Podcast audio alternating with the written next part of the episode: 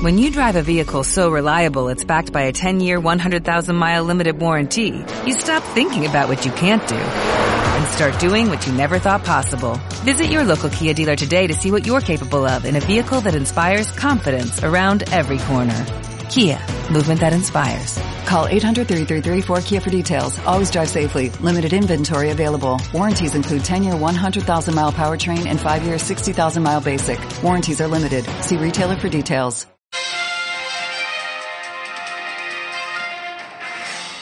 Buenos días, aquí Mayayo. Bienvenidos a un nuevo Radio Trail para carreras de Montana.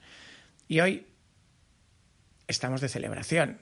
Vamos a hablar de los secretos de Kilian Jornet para esa décima cegama que nos ha dejado además una edición histórica, bellísima.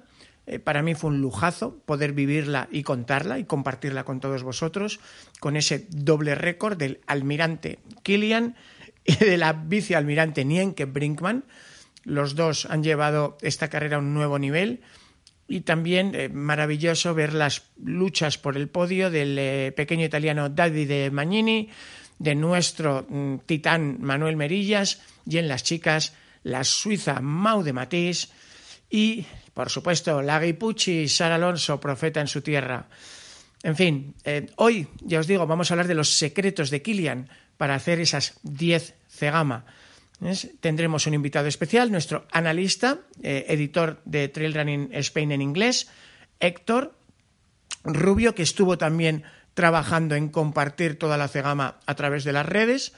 Y tanto Héctor como yo queríamos daros las gracias en nombre de las cinco personas del equipo de Retelur, de nuestra empresa, que tanto en carreras de montana como en las redes sociales como en Trail Running Spain Además de mm, Héctor y de mí, pues también estuvieron Marcos Pascual haciendo el seguimiento a pie de carrera eh, junto a mí en Cegama, nuestro compañero Ernest Colel haciendo la carrera como un popular más, le había tocado el dorsal en el sorteo, y nuestro compañero Iván Vila ayudándonos con la actualización de la web en tiempo real desde la redacción.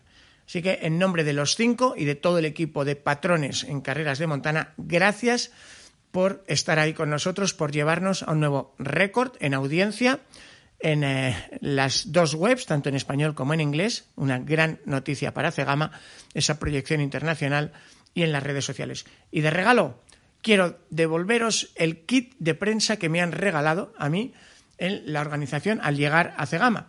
Llevo muchos años, creo que más de 10, cubriendo la, Cegama en vivo.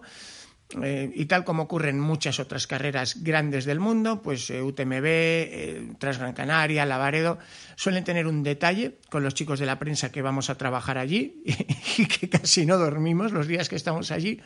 En este caso, el kit de prensa, pues contenía un buff especial que se es lo único que me voy a guardar yo porque los colecciono, y ya son casi 10 años y, no tiene precio, pero también la gorra de edición limitada de las Golden Trail Series, una gorra de, un tracker que dicen ellos, de tipo camionero, el eh, folleto con el mapa de la Cegama Corri y una mochila petate de Salomon, estupenda, la Salomon Outlife Duffel. Ya sabéis, Duffel es la palabra que utilizan los anglos para hablar de petate a menudo. Eh, es un tamaño medio, ¿vale? No es un, petate de expedición, un tamaño medio para que podáis usarla cada fin de semana cuando saléis de excursión ¿eh? y que lo mismo te sirve de petate para salir de casa que te la ponáis como mochila para ir al monte. Así que estoy seguro que os gustará, es en color azul, muy bonito y como hicimos en la previa, pues eh, se la va a llevar aquel de los lectores que primero nos dé un me gusta en iVoox, obviamente que esté suscrito al programa, que sea oyente habitual, no queremos paracaidistas para llevarse un premio, y que además pues comparta el programa en las redes, ¿vale? Usar el hashtag RadioTrail para que podamos ver en eh, qué redes lo, habéis compartido. Y eh, bueno, si la edición pasada se lo llevó Ernest Colel, vamos a ver quién se lo lleva esta vez. Los reservas en aquel caso fueron eh, Miguel Ángel García de Corriendo la Vida y Aitor Zunzunegui. Así que vamos a ver si esta vez eh, alguno de los reservas pasa a, primer ganador o si eh, tenemos un nuevo oyente que eh, gana. Si os parece, como agradezco el apoyo, voy a intentar seguir haciendo más regalos más a menudo, porque al fin y al cabo a mí también me hace una ilusión especial, ¿no? La radio. En fin, gracias por estar ahí y vamos a repasar los secretos de Kilian Encegama. Y allá vamos, viajamos a Stuttgart con nuestro editor internacional para Trail Running Spain y técnico titulado en atletismo por la RFA. Pues eso, un friki del entrenamiento y del material como muchos de nuestro equipo. Bienvenido, Héctor. Hola, buenos días a todos y a todas y un placer estar aquí de nuevo en Radio Trail.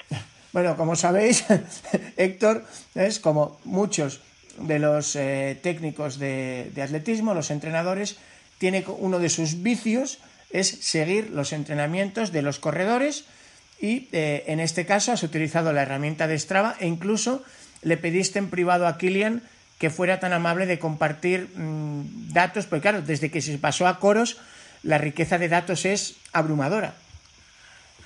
efectivamente, eh, antes de saber que él lo iba a publicar, yo le había pedido, le había escrito que se iba a hacer público los datos de este gama y no sé si fue a la media hora o a la hora que ya había publicado él de motu propio los datos.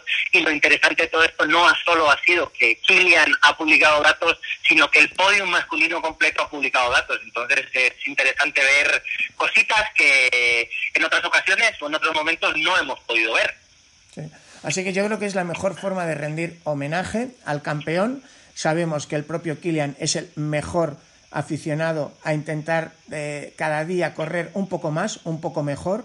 A la décima eh, victoria ha corrido más rápido que nunca. Eh, la verdad es que hay que alabar esto, ¿no? Que se desafía a sí mismo continuamente. Es impresionante, impresionante. Y analizando los datos que entraremos en harina en, un par de minutos, hay muchas cosas interesantes eh, muchos entrenamientos detrás, que también algunos de ellos ha ido publicando, eh, y mucha, mucha, mucha información que antes pues no teníamos y que ahora, gracias a estas herramientas, eh, sí que podemos tener. Así que deseando poder comentarlas y compartirlas con vosotros y vosotras. Vamos a hablar, ojo, no solo de los entrenamientos y la estrategia de carrera, sino también del material empleado, porque lógicamente las zapatillas normal eran la gran incógnita y lo vamos a comparar, porque claro, eh, Kilian no corre aislado en el mundo, sino que tuvo un grandísimo rival, por sorpresa, Davide Magnini, el eh, pequeño corredor y esquiador de montaña italiano, con una misma base y tradición de la que llegó Kilian, y el tercero en el podio, bronce, un corredor con una base y una tradición muy distintas a las de Kilian, un producto puro de montaña, mientras que Kilian lleva trabajando con centros de tecnificación deportiva desde pequeño. Así que vamos a poder ver también la influencia del arma elegida, la herramienta elegida, que es, eh, bueno, en el caso de Merillas, la Scarpa Rivel Run, muy conocida por todos. Yo personalmente también he corrido con ella. Creo que fue un acierto por parte de Manu apostar por ella.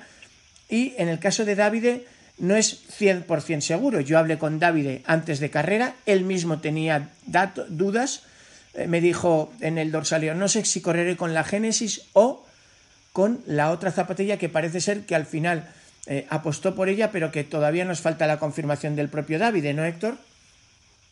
Efectivamente, eh, lo que podemos activar en las fotos y habiendo visto fotos no solo de él, sino de algún otro corredor de Salomon, como Sara Alonso, es que calzaron las Salomon Pulsar Soft Brown, pero podría ser, porque no se aprecia del todo en las fotos, que podría ser la Salomon Pulsar Pro en una edición específica todo negro para el equipo de competición. Así que lo que hemos hecho ha sido preguntar tanto a Sara como a Davide, que son los que llevan las mismas zapatillas eh, acorde a las fotos que hemos visto, y estamos en espera de sus respuestas.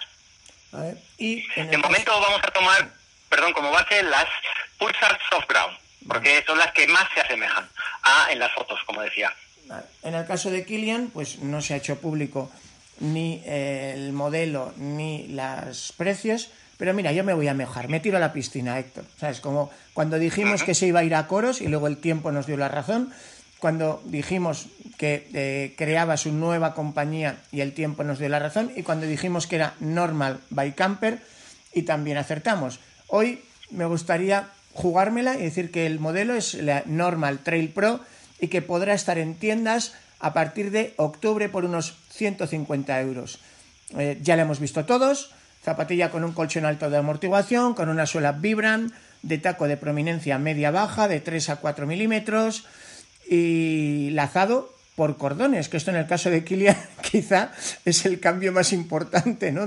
porque ya había corrido con alguna zapatilla un poco maximalista y aparte de la suela Vibram, volver a los cordones y que es territorio nuevo para él y parece que no le ha ido nada mal. Bueno, yo creo que igual hasta lo estaba deseando, si, nos lo pudiera contar. Eh, sí, como decías, es interesante, también es interesante ver que no es la única zapatilla de N normal que hemos podido ver este fin de semana en, en Scorri. De hecho, hay una publicación del propio Kilian eh, el día anterior a la salida, el 28 por la noche, en el que sale con una zapatilla completamente negra, con suela, media suela completamente negra, y en la que se ve un traqueado, o sea, tiene un traqueado un poquito más profundo que el que sacó el día de carrera. Así que seguramente haya más de una novedad, eh, como dices tú, este otoño por parte de, los chicos y chicas de N Normal. Muy bien, bueno, pues vámonos ya adelante, porque lo que sí vimos en la tele, Héctor, lo estábamos comentando el otro día en nuestro especial de análisis de Cegama, es que eh, se corre rapidísimo. O sea, Cegama no es una carrera realmente técnica, sobre todo los años como este que es seco, pero es absolutamente decisivo y lo vimos allí que Kilian cambió de estrategia, obligado por Davide. Si otros años era el hachazo en la gran subida de Santi Espíritu a la Izcorri, el valiente Davide le aguantó hasta subir a la Izcorri, le aguantó la cresta de la Izcorri, pero a partir del kilómetro 28 y sobre todo en los eh, kilómetros, yo diría, del 28 al 38, allí yo creo que fue donde Kilian cimentó esa brecha de un poco más de dos minutos que al final le, hizo ganar. ¿Has podido analizar la carrera por tramos? ¿Dónde se la jugaron unos, otros? ¿Cómo fue esa remontada de Merillas al final? Eh, sí, sí han podido hacer ese análisis y Mm, Magini Kilian, lo resumo, hasta el kilómetro 22 exactamente igual. Es decir, la cima de Scorri la hace Davide primero, eh, se puede ver en alguna de las fotos, a un segundo entra Kilian en la cima. Y la carrera, como dices tú, se la empiezan a jugar después después de terminar el cresteo.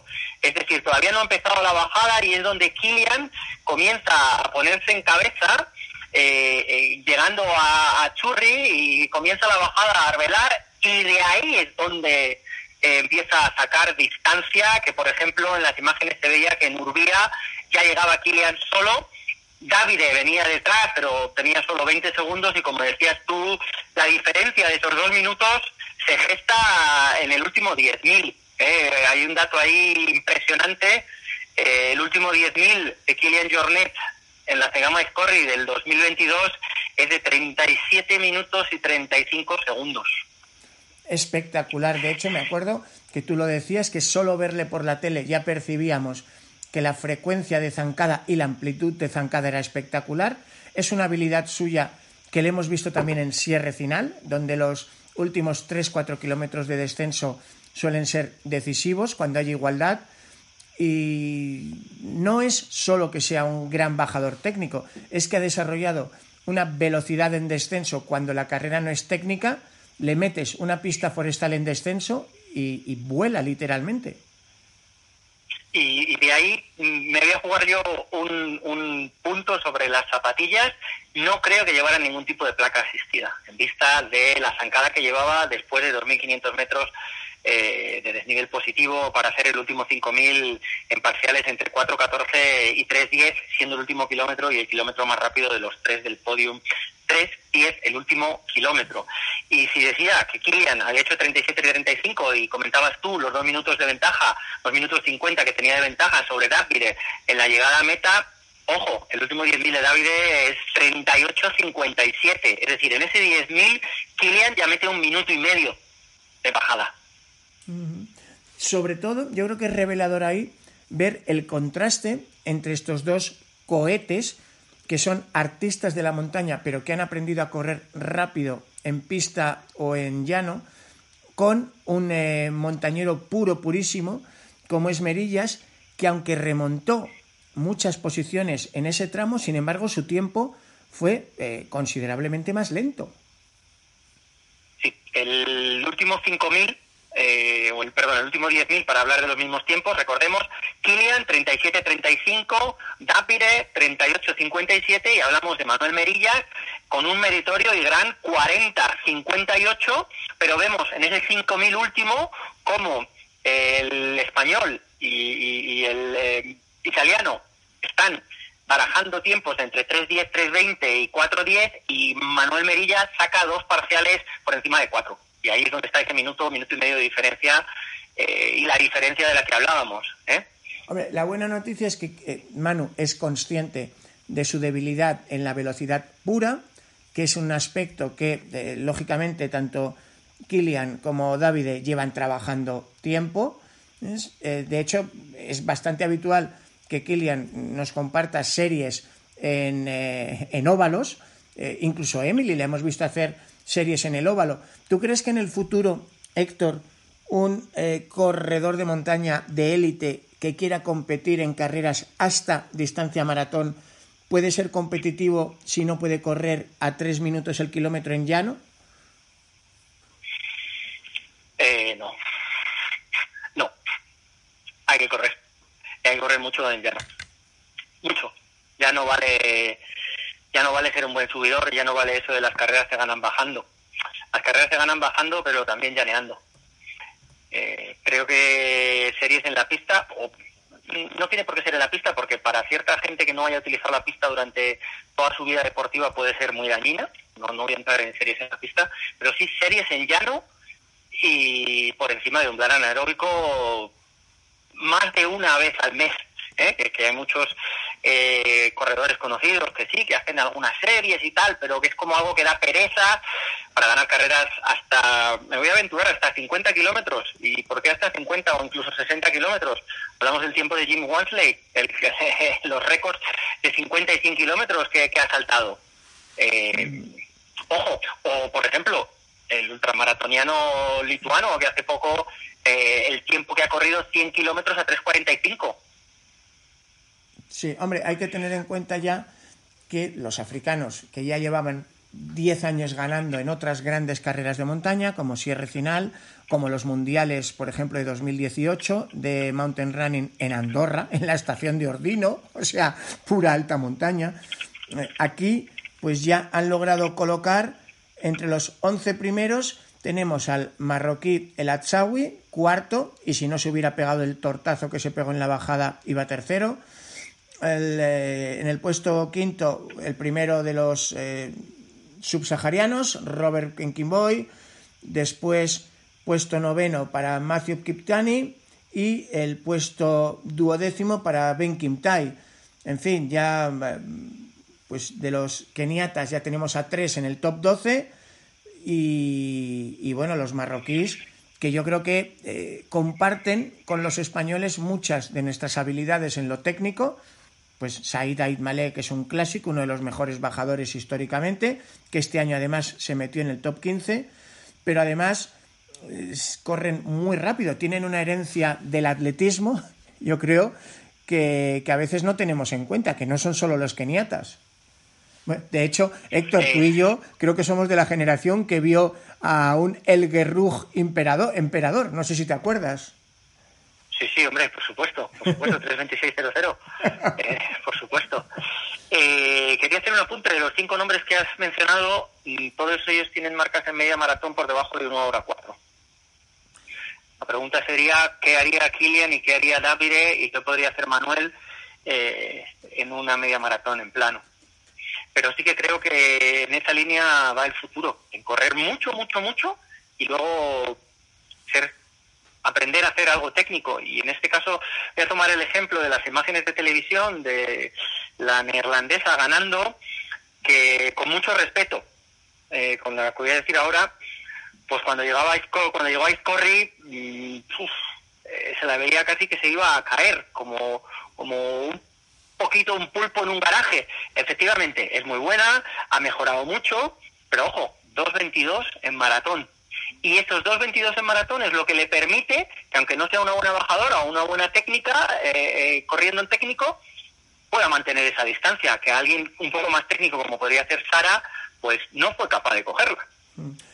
yo creo que hemos perdido una oportunidad de oro de ver a las dos mujeres que, eh, si siguen interesadas en la montaña, porque con lo buenas que son, quizás se pasen a otras variedades, como son Nienke Brinkman y la campeona del mundo en Patagonia, Grayson Murphy, la estadounidense, que ha estado a punto de ser olímpica en 3.000 metros obstáculos y que cuando vino a España a una carrera súper técnica, la voladora americana, resulta que en una carrera como la Grand Frank Classic de 16 kilómetros con más 1.600 positivos, pues eh, se planteó seguir la rueda de Antonio Martínez. Antonio Martínez, top 5 mundial en Patagonia, y eh, a la campeona de España, Nuria Gil, que hizo una gran carrera y que acabó con la plata, pues Grayson Murphy le sacó 16 minutos en 16 kilómetros. A mí lo que más pena me da, Héctor, es que Grayson quería correr en Cegama. Habló conmigo para que le ayudara, la puse en contacto con Cegama, pidió un dorsal, pero desde la organización no pudieron eh, atender su solicitud, solo pedía el dorsal. yo solo de pensar en que hubiéramos tenido el mismo duelo eh, a machete que tuvimos entre Davide y Kilian con el duelo entre Grayson y Nienke, eh, a saber dónde se hubiera ido el récord femenino, porque si Nienke corriendo sola lo rebajó en 18 minutos, si hubiera habido mm, un Rottweiler pegada a sus pies, eh, a saber. O habrían reventado las dos, siempre puede ser. eh, hombre, siempre es, complicado hacer ese tipo de análisis. Es una pena que no haya podido ser en esta ocasión. Eh, y bueno, vamos a ver si hay alguna carrera en el futuro de estos próximos meses en las que podamos verlas también batirse el cobre, como se han batido Kilian, Davide, eh, Manuel y tantos otros que han estado en el top 10 este fin de semana en Segama. Hoy nos centramos especialmente en las chicas porque así como en los ultras estamos viendo que cuanto más larga y dura es la carrera, menos diferencias hay entre hombres y mujeres. Sin embargo, en las carreras explosivas, entre comillas, hasta eh, maratón, todavía el diferencial de la brecha entre hombres y mujeres, incluso cuando tenemos una superclase como es Nienke, pues es un diferencial muy amplio. O sea, Nienke ha hecho la carrera de su vida, ha llevado a las mujeres a otra dimensión, pero en la maratón de Cegama ha entrado en el puesto 38 absoluto, cuando en UTMB ver una mujer entre los 10 primeros ya es casi casi habitual, Héctor. Eh, sí, pero creo que no te referías a Nienke. ¿Qué has dicho Nienke?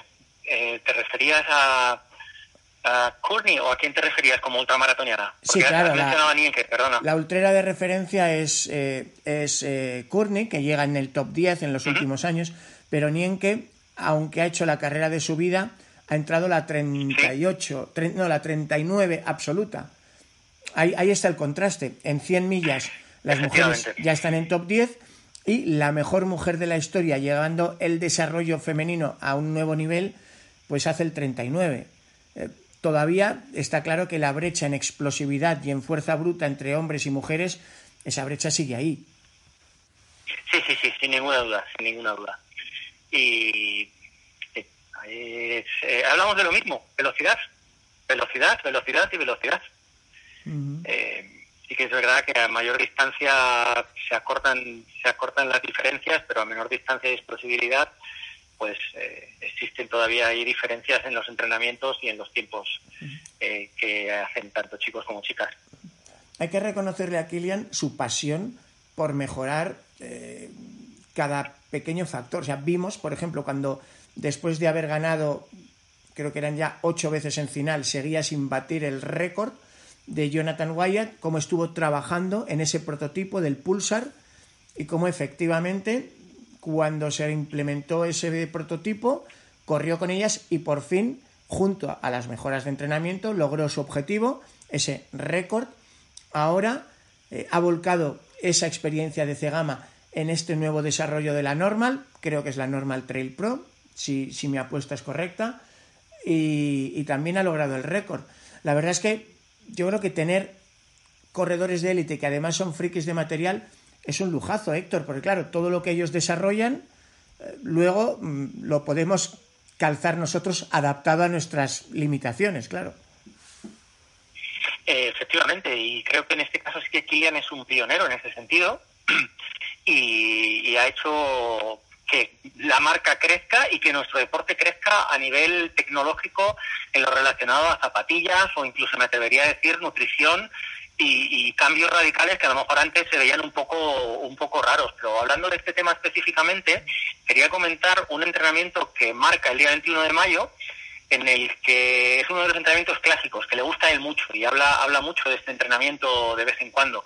Y es lo que él le llama un, um, un entrenamiento en su vida eh, con unas pulsaciones X entre Z1 y Z2, es decir, pulsaciones bajitas, sin apretar mucho, en las que hace 800 metros de desnivel en solo eh, 4 kilómetros, la bajada a todo lo que dan las piernas, teniendo en cuenta que algunos de esos kilómetros tienen parciales negativos de menos 350 metros, y luego intenta hacer un 5000 lo más fuerte que pueda. Y en este caso, el día 21, ese 5000 lo acaba haciendo 342, 326, 324, 320, 320. ¡Qué bárbaro!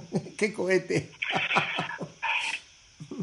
pero, Así que, pero como eh, tú dices, no es casualidad. O sea, él tiene un objetivo, tiene una estrategia, tiene un plan de entrenamiento y claro, mm, si no te lesionas, al final los resultados llegan. Efectivamente, efectivamente. Eh, y, y, algo que eh, mi época de atleta de óvalo se decía y se sigue diciendo, eh, para correr rápido hay que entrenar rápido y yo ahí siempre he tenido un punto de vista diferente. Eh, Kilian hace muchos entrenamientos, muchos entrenamientos, los que publica, a ritmos de corredor popular, 10 kilómetros una hora. Para correr rápido no hay que siempre entrenar rápido. Hay que, como se diría, saber cuándo disparar las balas. Y es lo mismo que para correr una maratón no hace falta entrenar 42 kilómetros. Lo que tienes que es adaptar el cuerpo a un esfuerzo de 42 kilómetros con la ecuación de esfuerzo X, dependiendo del nivel de cada uno. Será diferente el entrenamiento de alguien que quiera correr a Segama en 3 horas 36 a quien quiera correr a Segama en 5 horas y media. Sí, es la misma distancia y es el mismo eh, nivel de desnivel, pero el nivel de esfuerzo es diferente entre uno y otro.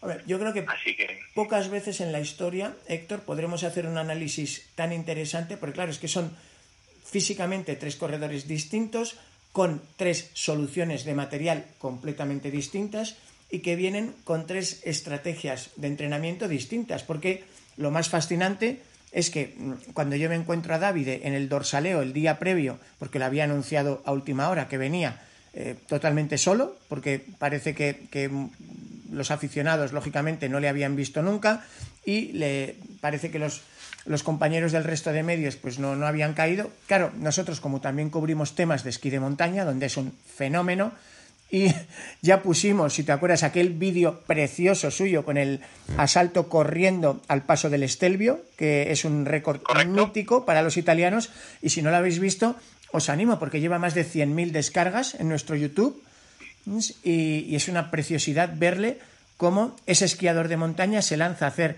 la ascensión al Astelvio, mito ciclista, y es asfalto puro y duro. Y, y qué clase tiene este chaval corriendo, Héctor. Eh, hablando de él, su último entrenamiento publicado antes de Segama es una salida de mountain bike en la que se le rompe en la que se le rompe el cambio de bajada y le toca hacer eh, lo que yo llamaría un Frodo y le toca cargar la bici de bajada porque se le ha roto la bicicleta. Su último entrenamiento el día 24 publicado es en, eh, en bici, salen 22 de subida con 1400 positivos y eh, 14 de bajada porque se le rompe la bicicleta. Y, y, pues tiene que, que, que, cargar la bicicleta. Entonces intenta buscar eh, el punto más fácil para llegar a, a, a la vuelta a casa. Oye, Así que. Mucho mérito también lo de Merillas, es que eh, pues en el campeonato de España que disputó de ultras, que ganó Aritz Egea, él tuvo un problema en el aductor le obligó a bajar ritmo, o eso, o lesión. Aún así no quiso ceder, creo que entró en el puesto duodécimo.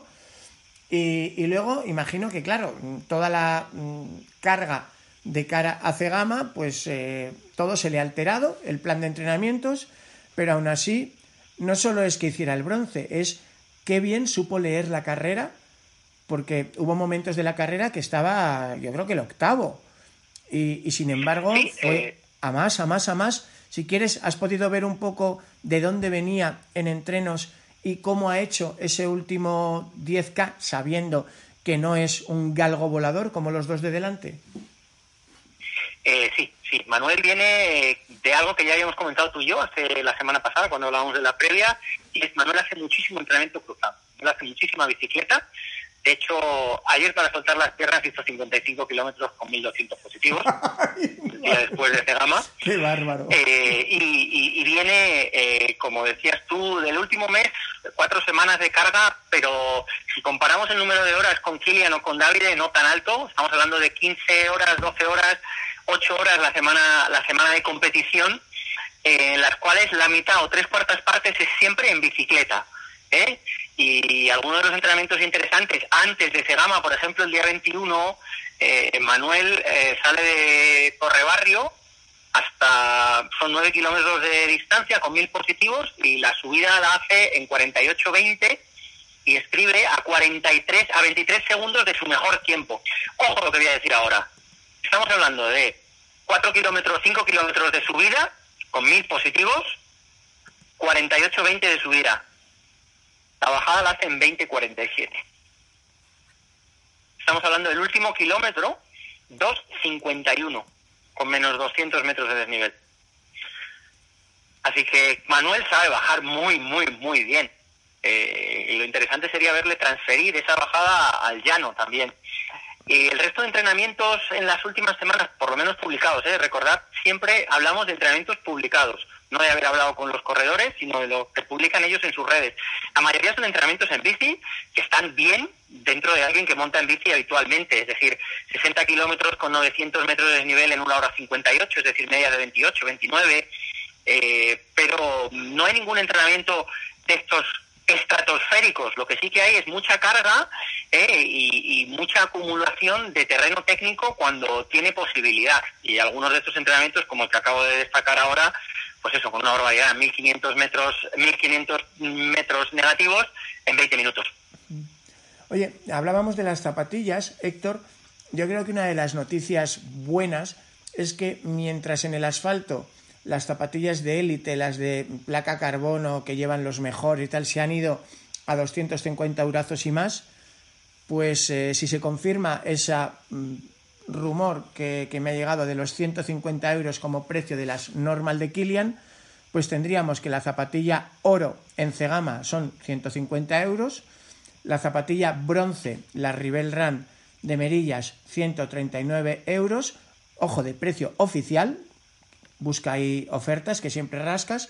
Y la más cara de las tres, si se confirma esa Pulsar de Soft Ground de nuestro amigo Davide, pues serían, eh, estábamos hablando, 200 euros. 200. En fin, eh, nos ahorramos un dinero, ¿eh? Los corredores de montaña, elijas la que elijas. Sí, la verdad es que, que en estas tres eh, sí que no están los precios exageradamente desorbitados y sobre todo destacaría la durabilidad de las ribeles, de las escarpas. Bueno, son 140 euros creo que muy bien invertidos. Tú sabes más que las has llevado, eh, pero por todo lo que hemos leído y hemos visto, A ver, buena inversión. Yo vivo en el Guadarrama, mucho granito. Eh, es verdad que no tienen un taco especialmente prominente, no están pensadas para eso, son una zapatilla polivalente, pero eh, mi experiencia es que es una zapatilla indestructible y yo soy un corredor de 80 kilazos. En el caso de Manu, eh, que lógicamente es muchísimo más ligero y tal, Manu corre en los picos de Europa, que son muy agresivos para las zapatillas. Y sin embargo, una de las cosas que él siempre ha destacado es que por fin con la Rivel encontró una zapatilla que le duraba y le duraba. Y yo creo que no es casualidad que eh, la persona detrás de esas escarpas Rivel sea nada más y nada menos que uno de los grandes iconos de la historia de Cegama, un corredor que todavía a día de hoy tiene dos de las diez marcas más rápidas en Cegama, como es el grandísimo Marco Di Gasperi. En fin, eh, algo sabe Marco, ¿eh? ¿eh? obviamente sí, obviamente sí. Eh, zapatilla muy interesante y cómo fue el desarrollo de la misma. bueno, de hecho, si te acuerdas, Marco las usó para probarse a sí mismo, que ya tiene, Marco ya está en los 40 años, pero para probarse a sí mismo buscando récord en el sendero de Kima. Es el mismo sitio donde se corre y consiguió récord en, ese sendero. Así que yo creo que, en fin, que le ha dejado una herramienta a Manu que Manu está usando, de hecho, para batir algunos récords de Marco de Gasperi en Italia. efectivamente, efectivamente. Eh, fue muy bonito que viniera Marco aquí a estar presente en Cegama, apoyar a, Manu, apoyar a Antonio Martínez. Y es que solo podemos felicitarnos, Héctor, porque si es verdad que tenemos que agradecerle a Salomon el desarrollo y el impulso en materiales, estamos viendo en los últimos años soluciones completamente distintas a las de Salomon. Vimos primero a Hoka, eh, luego hemos visto a marcas como Scarpa o Saucony o Brooks, que también con soluciones diferentes han llegado a alternativas muy interesantes, sin olvidarnos de Adidas. Y ahora, Normal, eh, en fin, eh, parece... O sea, yo creo que tiene un mérito tremendo, ¿no? Que, no, no está todo inventado. Y, aunque de look, de, imagen, a primera vista digan, parecen unas tal, parecen unas cual, cuando entras al análisis, eh, Brooks, Saucony, Adidas, Hoka, Salomon, Normal, son soluciones muy diferentes, Héctor. Efectivamente, por ejemplo, podríamos decir que la más montañera de esas tres, en este caso, serían las Rivele, Scarpa, tradición montañera de botas de montaña de los italianos. Eh, el híbrido serían las Pulsar, o yo lo llamaría el híbrido, quiero decir, es una zapatilla que en cuanto a cubierta y en cuanto a chasis, pues puede venir un poquito más del mundo de la montaña. Y la zapatilla que ha presentado Kilian sin haberla tenido en la mano sin haberla visto muy de cerca, más allá de las fotos, es un corte clásico de zapatilla de atletismo eh, con un, borde antirrocas en toda la zona, que desde la media suela eh, hasta alrededor de toda la cubierta, eh, la típica placa de TPU en la parte delantera, lazado normal y poquito más. Con lo cual, pues tres decisiones completamente diferentes para la misma carrera con resultados muy, muy, muy similares. Así que, si te parece, conclusión sobre los secretos del Lendakari, los secretos de Kilian Jornet para arrasar 10 años en, en Cegama. El primero es eh, nunca dejar de tener hambre y desafiarte a ti mismo. El segundo sería el eh, entrenar para mejorar cada uno de los pequeños aspectos que te dan ventaja incremental, aunque sea marginal. Por ejemplo, el trabajo nutricional que tú comentabas, que ha ido desarrollando con el nutricionista del equipo Ineos de ciclismo, Aitor Biribay, vasco también, y, uno de los, digamos, defensores de que se puede incrementar mucho la energía que recibe el atleta durante carrera, si se entrena bien también, todo lo que es la, eh, la gástrica. Y finalmente decir que no nos volvamos locos con las zapatillas, porque lo más importante es que lleves una zapatilla adaptada a tus características, que puede haber para eso tantas soluciones de zapatilla distintas como tipos de corredores. Efectivamente. Y que al final lo que corren son las dos piernas y el motor. Obviamente no estamos en 1960 y vamos a ver a Vigila corriendo descalzo, pero la zapatilla no hace al corredor diría yo. Sería mi opinión personal y mi resumen de este fantástico fin de semana en Cerama. Pero a la par, Héctor, tenemos que conocernos como corredor. Hay corredores que son gráciles y apenas tocan el suelo. Yo creo que Kilian es el mejor ejemplo. Hay corredores muy ligeros y ágiles que pueden permitirse una zapatilla con mm, menos soporte. Y hay corredores que son mm, muy poderosos eh, muscularmente y muy técnicos. Hacen giros muy bruscos porque tienen la coordinación y la fuerza para hacerlos, como es Manu, y necesitas una zapatilla que mm, agarre y proteja mejor, porque Manu podía haber elegido la flamante Kima, la escarpa Kima, que es más ligera, tiene también una suela magnífica, pero tiene un poco menos de soporte. Y sin embargo, Manu apostó por la Rivel, que pesa más, que no tiene placa de carbono, pero que le ceñía el pie eh, como un guante. Interesante esa elección y creo que en un día de calor como el otro día y con la bajada que había, fue interesante no ver placas de carbono en, los primeros puestos, porque los calambres, y esto lo hemos comentado tú y yo hace poco también, los calambres en bajada con una zapatilla de carbono, un día de mucho calor, pueden ser brutales. Pueden ser brutales. Así que mm. creo que eso sí que fue una buena decisión de ninguno de los tres sacar carbono, a expensas de saber si David sacó las que estamos diciendo, ¿eh? las Pulsar Soft Ground, o eran las Pulsar Pro eh, versión de competición solo para los atletas del Salomon International. Fíjate que en la previa me chocó mucho porque David me dijo que estaba pensando como alternativa en una zapatilla pura, purísima de Ultra Trail. De hecho, es la que ha utilizado eh, su compañero sudafricano Ryan Sanders para hacer 1100 kilómetros por Lesoto como es la Salomon Genesis. Y que, si cerráis los ojos, la silueta de la Genesis es más parecida quizá a la normal que, a la Pulsar. Eh, curioso, ¿no? Eh, sí, esa zapatilla también nos faltan todavía todos los números confirmados, pero podría ser podría haber sido también una decisión interesante, insisto, otra vez en la bajada. Una zapatilla que por lo que hemos visto en las fotos y lo que ha contado eh, Ryan en la parte posterior a ese récord de circunvalación del Lesoto es una zapatilla que amortigua mucho, sobre todo en la parte de atrás, que abraza el pie y que ofrece protección, que yo creo que al fin y al cabo es lo que se necesita en una carrera como Cegama, en la que, insisto en lo que estábamos diciendo, una placa de carbono te podría perjudicar, sobre todo en unas subidas tan pronunciadas como la subida a Iscorric. Ahí el gemelo sufriría infinito con una placa de carbono. Bueno, pues yo creo, Héctor, muchísimas gracias por este análisis. Es tan detallado de los entrenamientos, de los materiales que han llevado a estas tres fenómenos a regalarnos una edición maravillosa de Cegama. Y desde aquí, obviamente, agradecer a todas y cada una de las personas que estuvieron como público, como corredor o como organizador, porque yo creo que aquí, al sur del Pirineo, celebramos fiestas que no tienen que envidiar nada a, lo que haga otra gente por el mundo. Efectivamente, y ojalá haya muchas más, con muchos más competidores y con muchas más chicas como ha habido en esta edición también. Bueno, pues eh, por cierto, dentro de poco Héctor y yo tenemos una cita.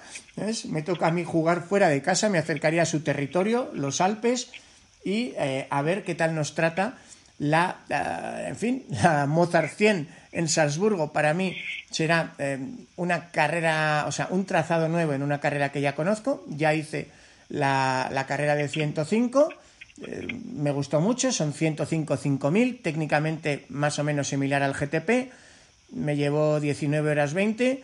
Este año la de 75 4000, donde llego en mucha peor forma que, hace años. En el caso tuyo, Héctor, ¿a por cuál vas?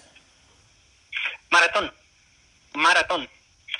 Son 42 kilómetros con 1.800 metros de desnivel positivo. Carrera bastante corrible, por lo que he podido ver hasta ahora. Y te emplazo a que hagamos otro radio trail, si quieres, sobre la Mozart 100, porque acaban de publicar la lista de atletas de élite recién confirmada. Hombre, así sea, porque además los españoles defendemos oro, que ganó Pau Capel en su momento allí. Así que muchas ganas de volver y nos vemos por las montañas. Cuídense mucho. Un saludo. Y como lo prometido es deuda, vamos a ver, os recuerdo, regalamos el kit de prensa de Salomón en Cegama es un detalle cuando los periodistas vamos a trabajar a las grandes carreras, siempre hay un pequeño detalle.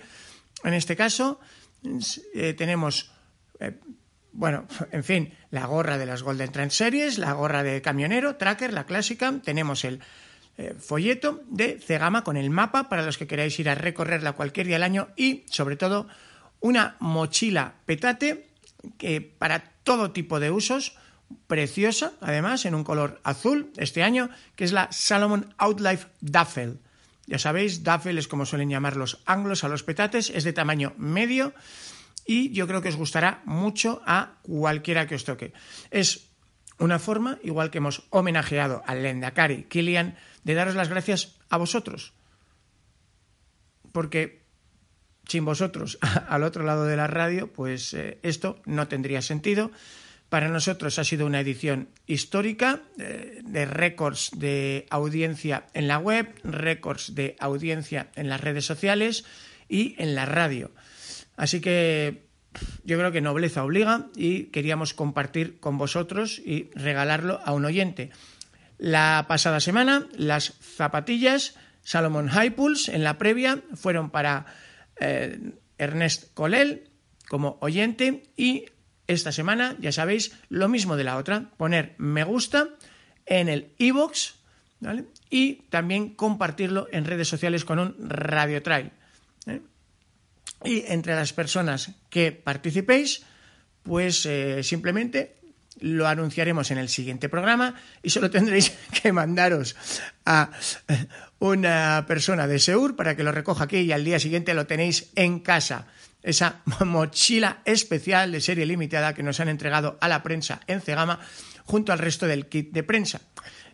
Bueno, me, he guardado un detallito para mí que es el buff, porque llevo como 10 años yendo a Cegama y bueno, pues es un detalle que me gusta coleccionar, ¿no? Los diferentes buffs de Cegama de, de cada año, pero todo lo demás, tal cual lo he recibido, la mochila petate especial de Salomon en azul, es el, la gorra de Golden Trail Series de edición limitada y el eh, folleto resumen con el mapa de Cegama y los demás detalles para el oyente que dé al me gusta en iVoox y lo comparta en las redes sociales. Me da igual, la que más te guste, sea Twitter, Instagram, Facebook con Radio Trail para que los podamos ver.